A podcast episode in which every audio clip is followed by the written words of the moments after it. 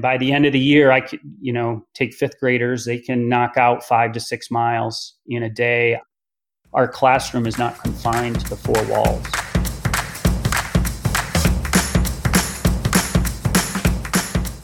Welcome to the Movable Podcast, where we interview using education, movement, and play from around the world. Here's your host, my daddy, Brian Lane. Today, we will be talking with an elementary teacher who has taken a very innovative approach to classroom instruction. For the past few years, he's dedicated one day per week to take his kids outside for a full day of instruction. Here to talk more about this from Naples Central School District, please welcome Seth Almakinder. Thank you for coming on, Seth. Well, I appreciate the opportunity, Brian. No problem. Yeah, I'm, I'm glad to, again, like I was saying earlier, I'm glad to have the chance to talk to someone local about outdoor education or some f- shape and form of outdoor education. So I'm pumped. Good. I look forward to talking more. So, very first question How did you first get into teaching? What first sparked your interest there? I I looked looked at that question when you sent it to me. I was like, how am I going to answer this? Uh, it's ju- it's been a long path, I, I, but I started there. I, I went to school for I got a two year associate's degree. I ended up at the University of North Carolina in education. I was going to be a social studies teacher, and then I was going to be a PE teacher. And I went into a high school for my first observation, and I was like, "There's no way I can go into a high school at 19 years old." Yep. And, teach. You know, I can't teach my peers. So then I went back to my advisor and ended up in elementary education. And I, I started my career there in 1993 in Fairfax County, Virginia. Huge district. Um, definitely had to know how to teach by the time you left there. Um, managing 35 sixth graders, 30 Wow. graders in a classroom, and never In one classroom. in one classroom Wow. um, never going outside. Um, and then I ended up, uh, I met my wife there and we pursued, uh, we were getting ready to leave uh, Northern Virginia, DC. It was um, just huge. Um, it was great to, you know, to be newlyweds there, single there. You know, the, the Mhm. scene was nice, but it was just too much because I'd grown up in a rural area. So had she. So we decided it was time to leave and we were looking to where we are going to go to continue to teach. And we looked everywhere from New York to Colorado, and uh, we eventually ended up in Poland. Uh, oh, wow. to, uh, an overseas situation and spent seven years there. And um, How did that come about, if you don't mind me asking? How did you we find out about Poland? my um my mother-in-law was a career educator and towards the end of her career she started to look at different ways to um to stay in the field and stay current but not in the public she had put her years in and she had found stumbled across and this was pre-internet days these Mhm. um, american schools international schools that are set up around the world they're all private independent schools um, hmm in every capital city. They were all set up after World War II when our embassy, when our government sent embassies around the world. And like the, when we got to the American School of Warsaw, it had been set up in 1953 and it started as a mom and eight kids in the basement of the embassy. And by the time we got there, it was a 50 acre campus with uh, 800 kids from all over the world. So, Wow. That's Um, really cool. yeah, and it was a great place to start. Um, it was a really solid school um, with a great reputation and a lot of great educators from both lo- some local, but the majority were you know Western educated American um, teachers. Um, so it was a really um, interesting way to learn, and that's to bring that question to outdoor. One of the things those schools all do is they do a week without walls, and Huh. early on in your in the year from grades like even fourth grade to some go all the way to 12th um, is you have such turnover in your kids. You know it's an international scene. It's transient in nature. Um, you get turnover of teachers and students you know 25 to 30 percent a year. So you're starting each year not knowing everyone. So these week without walls are trips within country or within region that expose kids to hey this is where you live. Um, Yeah. Of the local culture, a lot of the local environment. And that is sort of the piece that's brought me back to outdoor education in my local community. Why aren't we, why don't kids know where they live? And that's that place based education concept as well. Hmm. That's really cool. A week without walls, they call it. Huh. Yeah. And I've taken that idea and I call my first week of school week without walls. Um, and I've okay. developed where um, the first day we go to the edges of campus, you know, we, we get out, we walk out and we do some journaling, some pieces. We wander our, you know, local campus. And then the very first day of school, I send home the, the blanket field trip permission. And I was like, all right, we leave campus tomorrow if this comes back. And yeah. it's the one thing that gets everybody to bring that piece of paper back. And hmm. then the next day we go on, I've got a short, you know, less than a mile loop hike. And okay. then and we do you know we build a little bit more we do some team building activities. Then the third day it's a little bit longer of a hike. And by the the end of the week we've gone out and back throughout the the local town here and we get over to the community park and we spend the day. Um, and that's sort of our we reflect on that and there's a lot of process pieces but we're active throughout the day. You know and by the end of the year i could you know take fifth graders they can knock out five to six miles in a day wow. Finger Lakes Trail, you know, it isn't it isn't um, canal path hiking. It's yeah, it's up and down. It's routes. It's it's four season, and and they can handle it because you you know you build it up to them. Yep, that's great. So on that first week of school, I would imagine there's other teachers wondering like, what about rules and routines and procedures and all that? Well, mean, absolutely. You're building up all those routines, and you go. And the first routine you build up is I've got a little orange slip that the first one out the door has to fill out and take to Miss Roxy, who's at the main desk, that says, you know, Mr. Almonkender's class is going to be at this place from here to there to there. And we talk about all those protocols. Um, I mean, the only real extra protocols we deal with are, you know, those safety things about, you know, do you have your water? Do you have your hat? Do you have your sunscreen? And building those pieces in. Um, tick checks. you know, yeah. there's a few. Every uh, year it's getting worse. Uh, we, I mean, I've got a tick wall of fame. At, you know, we pull them off and we put them in clear tape and I just hang them on the wall so kids can see going out the door. Um, oh, that's funny. Yeah, it you have I to mean, looking back that. at it, it's funny. Looking back at that because that was a big, you know, early on, you know, that was some of the pushback. You know, oh my gosh, I mean, like, well, kids are bringing ticks in whether we go outside during the school day. As soon as they True. leave, go home, you know, how do you build in that? That should be a general health hygiene practice for everyone in our area. Yeah. If you don't know someone that's had Lyme disease yet, I, they're not. You don't know anybody that's been outdoors. Mm-hmm.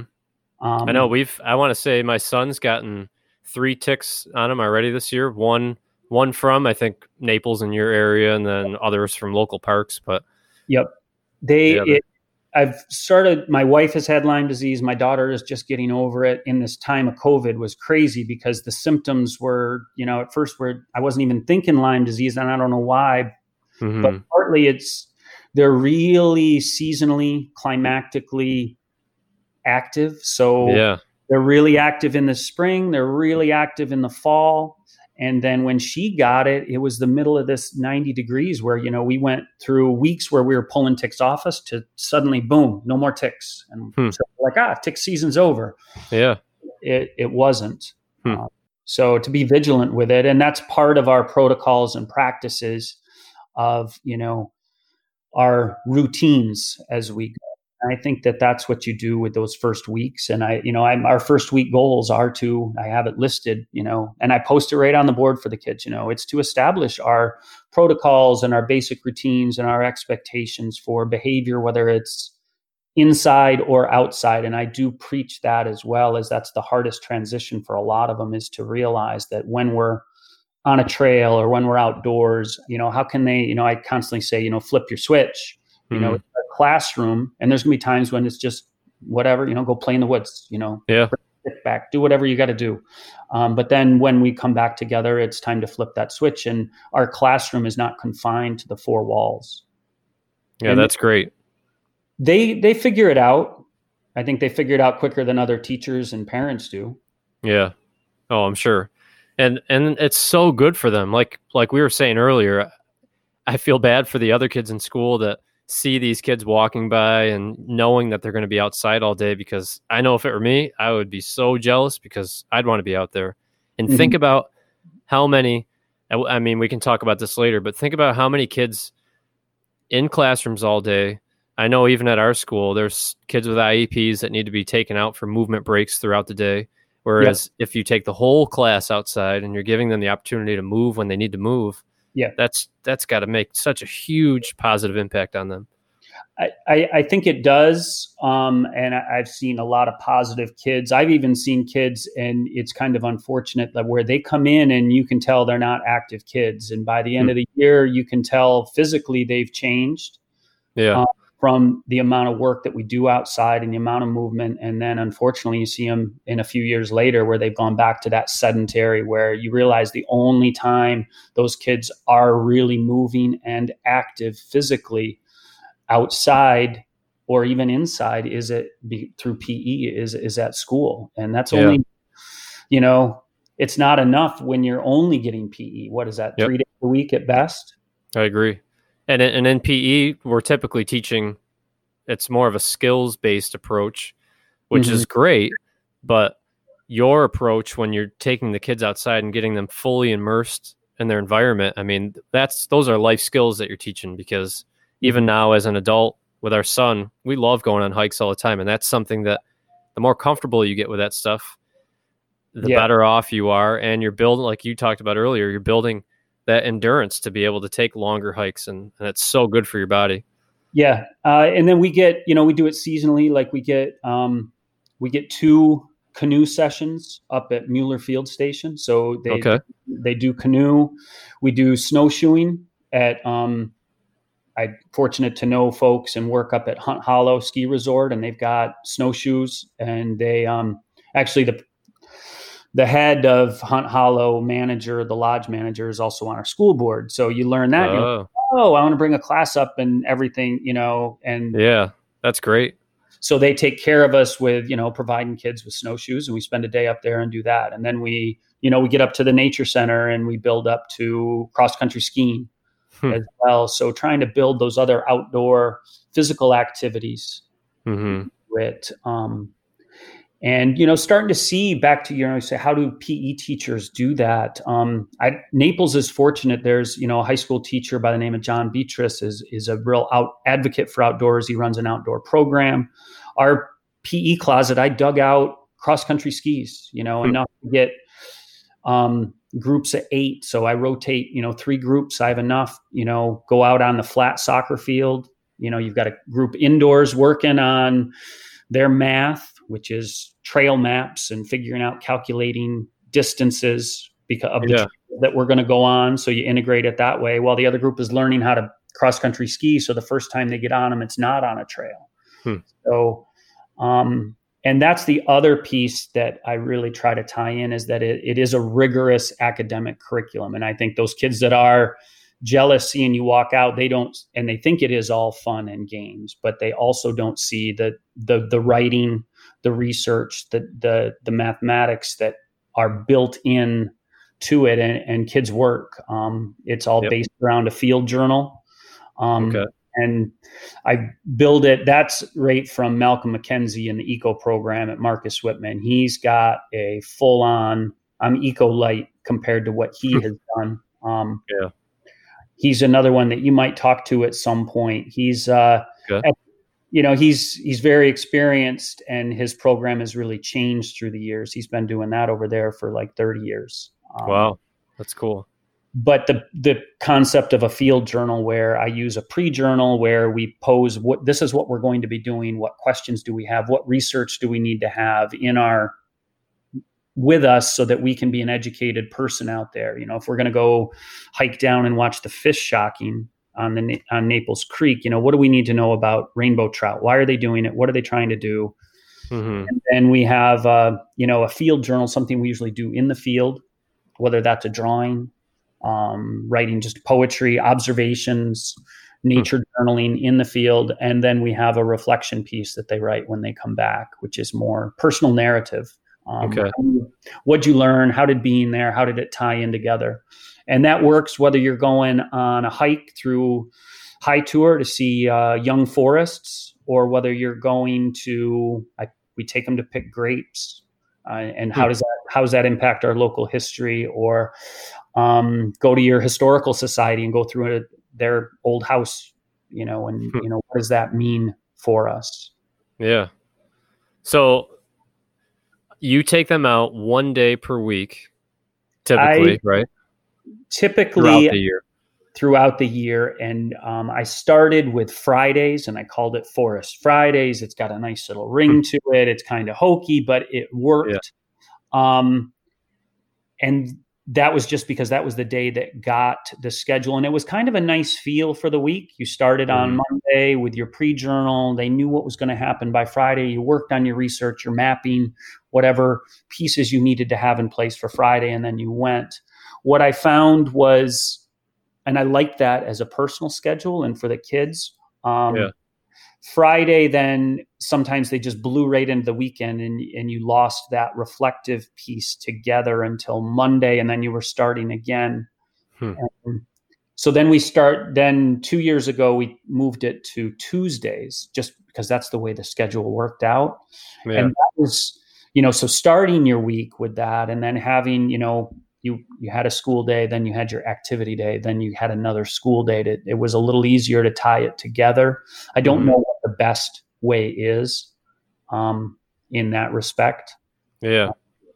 and that's just you know i cleared i got that one day where i still had a special and i made i got that special you know i worked with a music teacher um, because she was the one that i had that special during the day and you know she moved my music period to the first thing so 8.15 to 9 o'clock the kids went you know we came in we started our day took attendance they go to music and then they come back and then we have the rest of the day cleared Wow. for for ourselves um, you know and i you have to have people that are willing to support it i mean i'll speak Yep. to pe teachers you know i i'll call them you know they because they take all the fifth graders at the same time and there'll be Okay. days where i'm like i know what you're doing is important but i'm going to do a three mile hike today because this is the day that the the expert i have coming in can do it you know can i sorry to miss your class is what i'm saying and they're they're very supportive of it they know and, and it's not a regular everyday occurrence but Mhm. um, and I can kind of justify that I'm they're physically active during this time. It's not Oh, like yeah. they're missing that activity piece. Um, Mhm. And and how do you integrate your specialists in? Like I've taken the art teacher out, and she did a Andy Goldsworthy um, art activity. Andy Goldsworthy is a naturalist artist, and all of his artworks are created with sticks and rocks Oh, okay, cool. so, you know, found materials. How can you bring it back and create a themed Huh. piece on the forest floor? So, you know, Yeah. trying to get your your specialists involved, your art teacher, and that those are you know people that you seek out. Um, again, you're always fighting the the schedule, and I Yeah. guess the biggest the biggest challenge is the schedule. You know, and then Mhm. things you have i've have things scheduled and then all of a sudden i read the email about yearbook pictures and i'm like oh i have someone who's giving us time and suddenly i've got to throw the whole yearbook photo schedule into disarray and Yeah. I, you just got to ask for forgiveness or Yep. try to reshuffle things Yeah, Uh, you can't do it alone. You definitely have to rely on a lot of people to work Yep. together with this. hmm But I think everyone recognizes the benefits of it, so they're very willing to work with you on it. I, I think a lot of people recognize the benefits. I think a lot of teachers, um, and I'll speak for myself as a teacher, I think every teacher knows and believes what they do is excellent. hmm A lot of it is, but it's you do your thing, I do my thing. And I know how to do my thing the best. And we do know how to do our thing the best. So Yeah. that's a little bit difficult to to sometimes break through regardless of what your program is you have people sort of look at you and say you know what are you doing that's not the way i do it Yep. and if that's not the way i do it there's i don't know why Yeah. um, can get people to ask why and slowly get people to see that there's academic rigor i'll put my new york state test scores up against anyone for reading and math. They're the same. Yeah. If not better. I, you know, I don't know. Um, I'm not getting in trouble for them, so they're okay. I, That's a great point that you just touched on there because that's something that I wish more people would believe, I guess, is that more is not always better. So you could you could cram those kids inside the classroom and keep them in there sun up to sundown and it, it And- doesn't mean they're going to get better test scores. no, and you put you take my name off the the top of the sheet and compare it to the next classroom and the classroom across the, the hall. There's three of us, and it's no different. Yeah. Kids and it's are- not all about the test scores anyway. Exactly. And it, it absolutely isn't. That first year, I was somewhat nervous. It was my first year teaching in New York mm-hmm. State public education. I knew those tests were, you know, people freaking out, you Yeah. know, in August about them, you know, and Yep. sitting down in your first meeting, they're handing you piles of these, the data and how, you know, where we did well as a group on which question. And I, Yep. went through it and I was like, how are these kids going to do? You hmm. know, I, I mean, I, I know I taught long enough to know that, you know, you're not going to get to everything. You're going to, Mhm. you're going to teach them to read, to write, to do the math, to think and all that. And they did all right. They did fine. And, you know, I knew that in my heart, but it was nice to be justified with a piece of paper at the end that, you know, your test scores are fine. And It, it's hard as a teacher because you feel that pressure. I mean, it, when it when it feels like your reputation, your performance, and everything is on the line, and it's based on how well your kids or how they how well they do and don't perform on a couple tests Yeah. throughout the year, it, it's hard not to focus so much attention on that. But if you have faith in your teaching, and if you're given a little bit of flexibility, like it sounds like you've been, Yeah. I think you can do some great things. Yeah, no, and I think that's the key. And it does come down to administrative support. Obviously, I could not do anything that I've done without um, my principals and even superintendent. You know, Naples is a small district, Mhm. small enough district that you know I, I'm on a you know first name basis with the superintendent. I can walk into his office and he can walk into my classroom and we know each other and see each other. And he's been you know supportive. And I know member you know people on the school board. And I think you can get to know those people in any size school, but I think it Yep. is a, obviously a little bit more of a challenge when you're talking you know student body of a thousand, fifteen hundred. It's just everybody's busier. Yeah. So Ken, we talked a little bit about it before the interview started, but I mean, can you explain a little bit the process of getting approval? I mean, you your first year teaching at Naples, you started this right away, right? Yes. So um, I had to figure out the the approval piece was more, you know, in conversations with my administrator. She, you know, had faith that I was not doing anything that was crazy, unsafe. Um, so I had a blanket approval in terms of what I could do. I just had to go through the approval process and figure it out transportation and you know lunches and those types of things. Uh, Mhm. so that was my biggest challenge is like I had to be more planned out because I at first I my first year I had a transportation director who was great who I could just call and say hey I need a bus and Hmm. she would drive me Oh wow. um, they would only charge me for mileage. Um, and then I would, so that I got into that habit. And then she Hmm. transitioned out, and a new transportation director came in, and she's great and very accommodating. But she was like, Look, I need to know a week out because I schedule these drivers and this and that. Yep. So that's been the biggest approval process. Um, Naples has the blanket field trip in uh, policy. So that was once that's filled out, I didn't have to get separate permission Yeah. time. So that saved a ton of paperwork. Um, and then it's just keeping parents informed on that so that they know and kids informed. And, and so the approval process wasn't that difficult for me once they once I really laid out this is what the approach looks like. And Yeah. um, I've had my principal out, you know, like I made her observe me. I kept saying, Good. you know, you know, Yeah. you have to observe me. I went going through the whole 10 year process and that, and I was like, I, you have to come out. um, and that's another thing that I got from Malcolm. He's like, has your principal seen you out, you know, so that they can, when a parent or another teacher goes in and challenges, you know, what you're trying to do, that principal can say, No, I've been out in the field with them. I've seen the academic side of things, and I know absolutely that there is education going on. It's yeah. not playtime. Not that playtime's bad, because I think that you do need that. And the mm-hmm. one thing I like about that outdoor piece is that you can add that piece anytime. There's yeah. no transition to go outside to play. You're already yeah. there. It lends itself to it very well. Mm-hmm. Yeah.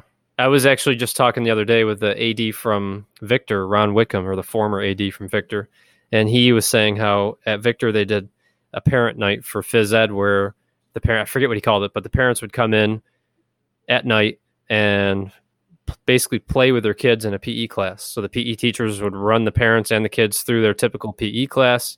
And he was like, the parents were just blown away by it because they're like, this isn't what PE was like when I was a kid. This is great. So very similar to what you're saying about having your your um, supervisor, your principal observe you while you're outside. It's really good for people to see that stuff in action because if they're doubting at all, even if even if they believe believe in what you're doing, if they can mm-hmm. actually see it done, that yes. helps reinforce it big time. I, I, absolutely believe that, and I think that also is that transparent piece that that needs to happen. And I think yep. schools and classrooms can sometimes put that wall up. Um, and back to those parents, um, I schedule um, an open house parent night within that first week without walls, mm-hmm. so that I'm very upfront with what these parents are getting into. Um, and then I invite parents every I do a weekly newsletter and say, you know, this is, you know, I give them the schedule. This is where we're going to be the next few weeks. Um, join us, come in. You know, I know parents, you know, if you only do two field trips a year, a parent's not, a working parent is not going to be able to get into the classroom. That's a but good point. If they know that I've got how many weeks, 40 weeks worth of opportunities to try to pick a day to get out you'll get them out. And I've had years where I've had as many as, you know, 12 out of the 17 parents join us for a day.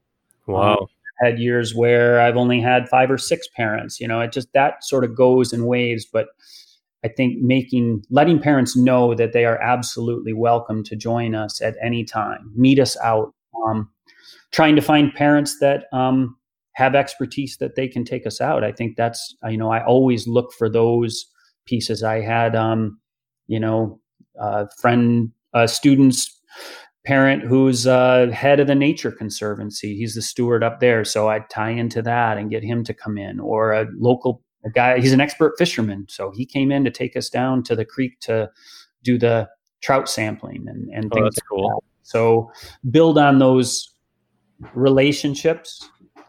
Yeah, and and like you were saying earlier, I know you guys, people who aren't familiar with your area in Naples, it's a beautiful area with tons of outdoor possibilities. But even if you live in a city um, where you don't feel like you have as many opportunities to be outside, there's still tons of things that you can find and that you can do outside, even in those situations. So I, I don't want people listening to think that it's not possible to do it where they are. Yeah, no, Absolutely, and I, am looking up. I want to make sure I pronounce his last name correctly. Do you know? Uh, heard of Chris Widmer? I think that's no. He, doesn't sound familiar. Of, he's at the World of Inquiry School. Okay. He is. Um, he's pushing that all the time. I follow him on Twitter, um, and he is about that outdoor piece, the the the exploratory learning. Um, yeah, I will get his full name and contacts to you because he is another. He's a great, um, a great resource. Just um, as a cheerleader, as you know, looking to push that envelope. Yeah, advocate. Yeah, thanks for sure. So, how, from the kids' point of view, how do they feel about what you're doing? Um, kids in the classroom, they uh, they really, I think, it runs the gamut. Um, you know, you're going to get kids that are into it totally from the get go. You know, I have kids that, you know, once they learn they're in my class, I'll get a, you know, they've been, they go out and they buy, get new hiking boots and they get a water pack and, and they're totally into it. And others that's come awesome. on day one and really don't have an idea to it. And that's one, yeah. Part of the piece, the the eco program over at Whitman that I keep referring to, they he's had it gone long enough, and they actually have a lottery system to get into it. It's not by parent request. It's not just fourth grade teachers placing them in there. Um, they've gone to a lottery, and you actually have to apply. The application is just yes, I'd like to be considered. You don't have to do anything special. Mm-hmm. But what that does is it everybody that's in there knows on day one what I'm getting into. And you can also look at parents and kids in the face then and say, You chose to be in this classroom. Why aren't you able to meet these? Why aren't you willing to help yourself meet these expectations? For me, it's a little bit different of a sell because you get families and kids that are like, I didn't sign up for this, Mr. Almekinder. I think yeah. you you can corral them in and i think that they will secretly start to enjoy it but the first couple of times they're out sweating and hiking and they have the wrong shoes on and they've got a blister they're like mr almakin this i'm like well i asked you when before you know when we went out do you have this this and this? Do you have the right footwear? I have extra footwear. I've got a whole closet of boots. You hmm. chose the wrong boots. Yeah Yeah, I mean, you don't think about that stuff though, because in my mind, I'm like, oh, all kids love to do all that stuff. It wouldn't be an issue, but everybody's yeah. different, and everyone has different things that they're comfortable with or environments they want to be. In. Eh, but I do think that even those kids that aren't naturally to that, I think there are ways that you can get them into it. And a part of it is this the socialization piece, and they find a hiking buddy, and they commiserate, and they talk, and then you read their journals, and they do pull out even you know they appreciate being outdoors. And as you see them develop i think that they gain that appreciation. And if if anything when a kid leaves the classroom and they say you know i know that i like to hike I, that's a win you know yeah. they need to be in, engaged in our environment. I th- that's what I think that's the most appealing thing for me with hiking with kids is when you think about a typical let's say elementary student's day how many opportunities do they normally have where they can just freely talk with one of their buddies for a while? Whereas if you're on a hike to get from point A to point B, like you said, they can buddy up with someone and they can they're outside, they're just talking about whatever they want to talk about without having a teacher standing over them, shushing them or trying to get them to be quiet because there's other kids working in the area. And there's a time and a place for that too. But for kids to have that opportunity to just kind of relax a little bit and be able to talk to each other about whatever they want to talk about for that short period of time when they're moving from one spot to another. Because in the hallways in school, you're always trying to keep the kids quiet so you don't disturb any other classes.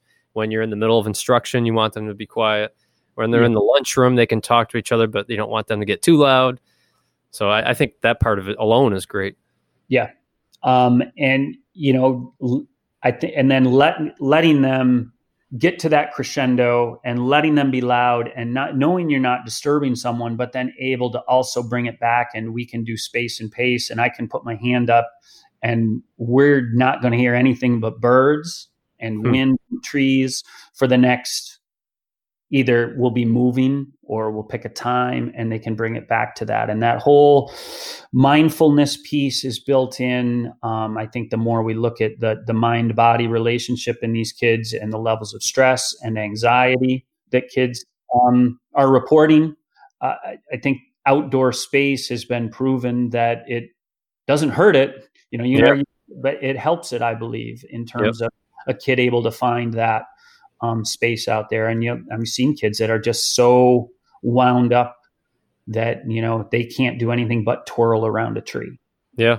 But it, to give them that space to do that and have them try to bring some calm in, and it's kind of relaxing and in, you know to see kids spread out on a forest floor, all in their own space.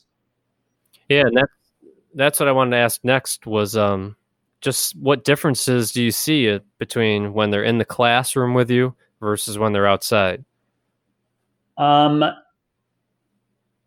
you know, that's a. I don't know. I I know there are some kids that I and you know enjoy more outside than I mm-hmm. do in the classroom. I think you know you all had that kid, and I realize that he'll drive. He or she will drive you crazy, you know, in the classroom because they can't. But then you get out on the trail or in the woods and you're like i want to stand i want to be next to you here whereas in the classroom i'm trying to get as far away and say that but you you oh, build, I get it. You build a different relationship with these kids, and you see them in different settings, and I think it helps your perspective on them in mm-hmm. terms of, of of what their you know their strengths, their weaknesses, just um, getting to know them better and in a different light, which is what when I was teaching overseas at one point, I got the opportunity to teach sixth grade and I taught sixth grade math and sixth grade PE at the same time. So I had, I would go from a period with a math class and that same group of kids and I'd take out onto the field for PE. And it was such a great way to see kids in yeah. different venues and you learn to appreciate them more in that other venue hmm. where they may struggle a little bit more because you had a kid that excelled in math, but really had a hard time on the soccer field or throwing a frisbee. But then you had a kid that would excel as a triathlete, but then you bring them into the classroom in math and they're like, oh, I just don't get it. So, how can you build on what they do well to help them find success in other areas? And I think that that's an important piece as well. Yeah, that's a great perspective to have on that. That I, I, wish more of us could get to seeing them in both of those areas. Or obviously, it doesn't have to be PE and a classroom subject, but anything. Yeah. Yep. No, it, it could be in the arts or the music. You know, how do you integrate? You know, we talk about integration. I think that that's aspect of it is you know to integrate your learning and then to see kids in those different fields and um, you know so when we're in the field we do a lot of writing even if it's create it's poetry and you get those writers that they may have not enjoyed the hike to get there but boy do they once they're there that they they can write and they can share and they can express themselves and you build on that. Mm-hmm. so let's say we have people listening to this that are intrigued by it. They've wanted to do this for a while. What would you recommend should be some of their first steps in trying to start a program like you have? Um I think you gotta. I mean, I think you have to try something a little bit uncomfortable. Um, mm-hmm. One of the things I said in my interview to get this position, just a classroom position, is like we all have these ideas, and I know you've got a book of ideas or a list of things that you want to do, and you never do them. Mm-hmm. So I was one of the things I wanted. I told in the interview is that I want to do some of the things that I say I'm going to do, or I thought about doing, and just see what happens with it. Um, so, but back to that question, like nuts and bolts, how are you going to do it? I would definitely have a plan. You know, it's not just it's not a, a wing it. Um, I'm a trail runner, so I, I, get out and I go to all these places, and I'll be going and I'll find a place. Say, this is a place I want to come back to. So, how can I get us back to it? What's it going to be like? Is it just we're going to walk out and sit and write? Um, so, know where you're going to go um, with it um, mm-hmm. and sort of look look small, look short um, in term. I mean, short like what can I get to by just walking out my door? Um, is it that my school has a nature trail that's part of a cross country course? Um, I think yeah. I read it like that. Or how can I get to the canal if I walk? You know, are there sidewalks all the way? Um, what can I do to sort of push out and spiral out where you are. And I think that you have to be a little bit creative in terms of knowing, but if you know your place, you, you know, whether it's a local history piece, um, I just had that, I had a Con- some uh, sixth grade teacher from Leroy contacted me and he's like, I'm looking to get out. I'm a little nervous about sixth graders in the classroom this yep. coming uh, pandemic uh, teaching, which I think is a perfect, it's a disruptive event. So use that disruptive event to try something. Yep. I agree. Um, and so I just went to the Leroy uh, virtual tour of Leroy. Um, you know, just internet search, and it's a canal town. And oh my gosh, how much history is in a canal town? You've got a path for sure you can yep. get to. Um, and then how can you um, leverage your place into these pieces? Um, I think every place can be done and you can walk to a lot of these places. I say that even if you gave me zero money for transportation, I could do 80% of the activities outdoors that I do just by Naples alone. Yeah. Um, and I think most people could. Uh, honestly, if you're creative enough with the environment you have, I think you could do that. Um, I'll also do like um, one way drop offs. So it only costs me 20 bucks versus 40 bucks for hmm. a buck you know Yeah. so take you further out saves you time at the beginning and you know you can get further out and then walk back um, Do you have to get those expenses approved well ahead of time? Then I know you that- talked about that transportation piece we talked about earlier you know the the um, getting things approved Yep. um, i get that approved my principal and i should know the fund but it doesn't come out of field trip activity it comes out of my classroom it comes out of you know educational money not um, field trip money because that's the first stuff that gets cut in any you know we're going to come back to and the first people are going to lament we don't have any money for field trips Yep. no you don't have any money for field trips but you do have money for learning experiences and this is a field based learning experience so it just has to be labeled a little bit different yeah. get that approval. And as long, and I'll even do pickup and drop off because then the big expense becomes paying a bus driver for the six hours that they sit there. So I found that it's cheaper to do, they drop you off and they pick you up. Go back to the bus garage because it's all local trips. Um, I would love to get to, uh, there's a Smithsonian Museum in Corning that's free, but you're paying over 120 bucks for that one experience because you got to pay it's transportation. Mhm. Uh, you know i would love to get kids to montezuma because that's a huge important flyway and we do a big project feeder watch through cornell lab citizen science stuff. It'd be awesome to go there. It's just not worth i can do five local trips within a 10 mile radius versus that one 50 miles so you know future program you know i would love to have the budget to, to push out further Mhm.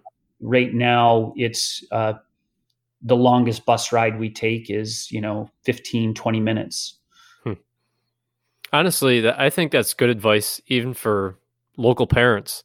I mean, you think about, I feel like when we talk about places to go, and even in New York, you think about all those big name places like that where you really want to go there, but it takes longer to get there. It's a little more expensive. But if we looked at our immediate surroundings, there's a lot of really cool places and things that we can do right near where we are so that we can do things more often instead of just waiting until that one big trip every once in a while. and, the other thing i like about that is we have a little spot that we go to and we'll be on this we'll be at this one spot to write we'll be there six times during the year and Hmm. how is it you know and kids like i don't know what to write and i'm like well how is it different than the last time you were here? And that's just a very simple go they go back and they'll go through their journal and say oh I, we were here on may 13th what's it like now? Or Yeah. november. What's it like in may? Um, just those pieces to get kids to observe and then you can take those observations. You know we do a protocol. I see i think i wonder. And sometimes i'll change it to i hear i think i wonder and just give them Oh, those- sort of like let them go with it or i feel you could do that in pe you know Mm-hmm. um, an activity well how did it feel what do you think and what do you wonder about it you know Um, Yeah. Oh, that's so- really good. Definitely going to steal that one. So thank you. yeah oh, go for it i mean these are all things that i found just different protocols that are out there you know from other teachers that's not a unique thing I, who you follow um, i'm on twitter and i follow some educators that i you know love what they post and use it read it and and Yeah. incorporate it into your own own plans and, and the, your approach to it Okay. All right. Well, one last question before we sign off then. I know you have a huge transition that you're about to make. You were actually supposed to leave a few days ago, right? To go to Bangladesh to teach. Yeah. Um, we, uh, my wife is a director of technology at the American International School of Dhaka. Um, Okay. it- back, I mentioned Warsaw, Poland. Dhaka, the Dhaka school is the same situation. It's about at this point, it's it's lost some students due to you know everything's in flux, but it's an American International School. It's been there since the 50s. It's about 400 kids right now, um, and after Poland, we moved to um, we spent a year in Syria and then four years in Israel at the um, Walworth Barbour American International School. Wow. And before we made our way back to the states, and our kids were born overseas, and that that teaching, that lifestyle is um, is a real unique perspective on education. Um, a lot of like-minded educators. Um, you know, you can be somewhat progressive because they are independently operated. When people ask about the schools, I say it's it would be like taking the Harley School, the big ones, and dropping it into a capital city around the world. They're private, they're independent. You have kids that pay thirty-five thousand dollars a year to go to sixth grade. It, it's wow. it's crazy. And then you have you know your embassy parents. Um, that have their kids um, with them on post. So it's it's a whole different world of teaching, and then you're out in there in the local communities as much as you can get. Um, mm-hmm. And we decided that we would try this uh, this new posting here. Uh, came up for her. She was in transition with her position, and um, we said, "Well, let's give it a try." And um, she's already been there. They she went with my son He's doing the IB program, the International Baccalaureate program.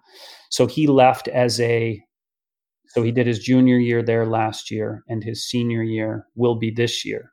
Um, wow. Myself and my, our daughter stayed. She finished eighth grade, and I had um, I stayed for another year to wrap a few things up at Naples and applied for a leave of absence and they've granted it, which is I, am super fortunate, especially now with not knowing kind of what's going on. Um, yeah. So I two year contract, okay, um, fourth grade in Dhaka, Bangladesh, and I'm really, you know, we're going into pandemic teaching. It's gonna we're starting all remote virtual learning. Okay, they got it set up at in phases. So by hope, you know, who knows what's going to happen. I, you know, I think we're prepared to teach online. Um, yeah. Even in a perfect situation, um, I was somewhat nervous because I'm trying to figure out how are you going to do. Like I said, I you can do this program anywhere. Well, I'm going to figure out, you know, how do you do it in a almost subtropical city of 22 million people? Yeah. When your only green space is a, a patch where this school is. Yeah. You know, how are you? Interesting challenge. So that was going to be a challenge for me. Um, personally, you know, to, to go from Naples, New York to Dhaka, Bangladesh. But I think that the um, the experience is what we were looking for to get our kids back out and to, yeah. you know, I think every time you change and move and try a new um, new experience, you learn and you get better as a as a educator. And I'm a better education educator today because of what I did last year at Naples, and I'll be a better educator for what I go ahead and, and try here. So it'll be a whole new experience, and we'll see how it goes. Um, the whole COVID thing has really changed, uh, added a lot of unknowns. Yeah, how was that when uh, you and your wife and your son were separated there? When they, all happened? So they started the year, and everything started, you know, as well as we were going to do. Um, as well as expected. We knew that it was going to be those international calendars are set up so you're basically six weeks on and then at least a week off, six weeks on, three weeks at Christmas. So it, it has a nice rhythm and everybody travels and, and gets out. And we had it, they were going to come back in October. Then they came back at Christmas. We were going to go in the spring. And then, of course, it all hit and they got evacuated. They got out um, early March. They made their way back to the States and they both finished their school years remotely. Oh, okay. From Naples. Um, okay so that was uh, a challenge for all of us but yeah. uh, that we got a gift of time you know we had that time with family. We are very fortunate to be in a safe place and you know in and being able to be together. Mm-hmm. all right. Well thank you very much for uh, taking the time out to talk to us seth. I don't know if you want to do you want to share your email and uh, twitter name? Sure. I'm i'm at salmekinder on twitter and it's S A L M E K I N D E R. And that's also um, salmekinder at gmail.com is my personal email. And I would be happy to, uh, to speak with anyone that's interested or wants to continue a conversation or share some resources on how to, um, to keep kids moving and engaged. And I think that that engagement is the piece you know how do you get your kids to buy in and every one of us has to have sort of a trick or a way and i don't want to call it a trick so to speak but you know every teacher has a way to try to get kids to engage and buy in and i've just sort of fig- found that i enjoy myself the, the outdoor piece and the movement piece Um, so, yeah, I think people will find will resonate with that too. All right, I appreciate it, Brian. Thanks so much for your time.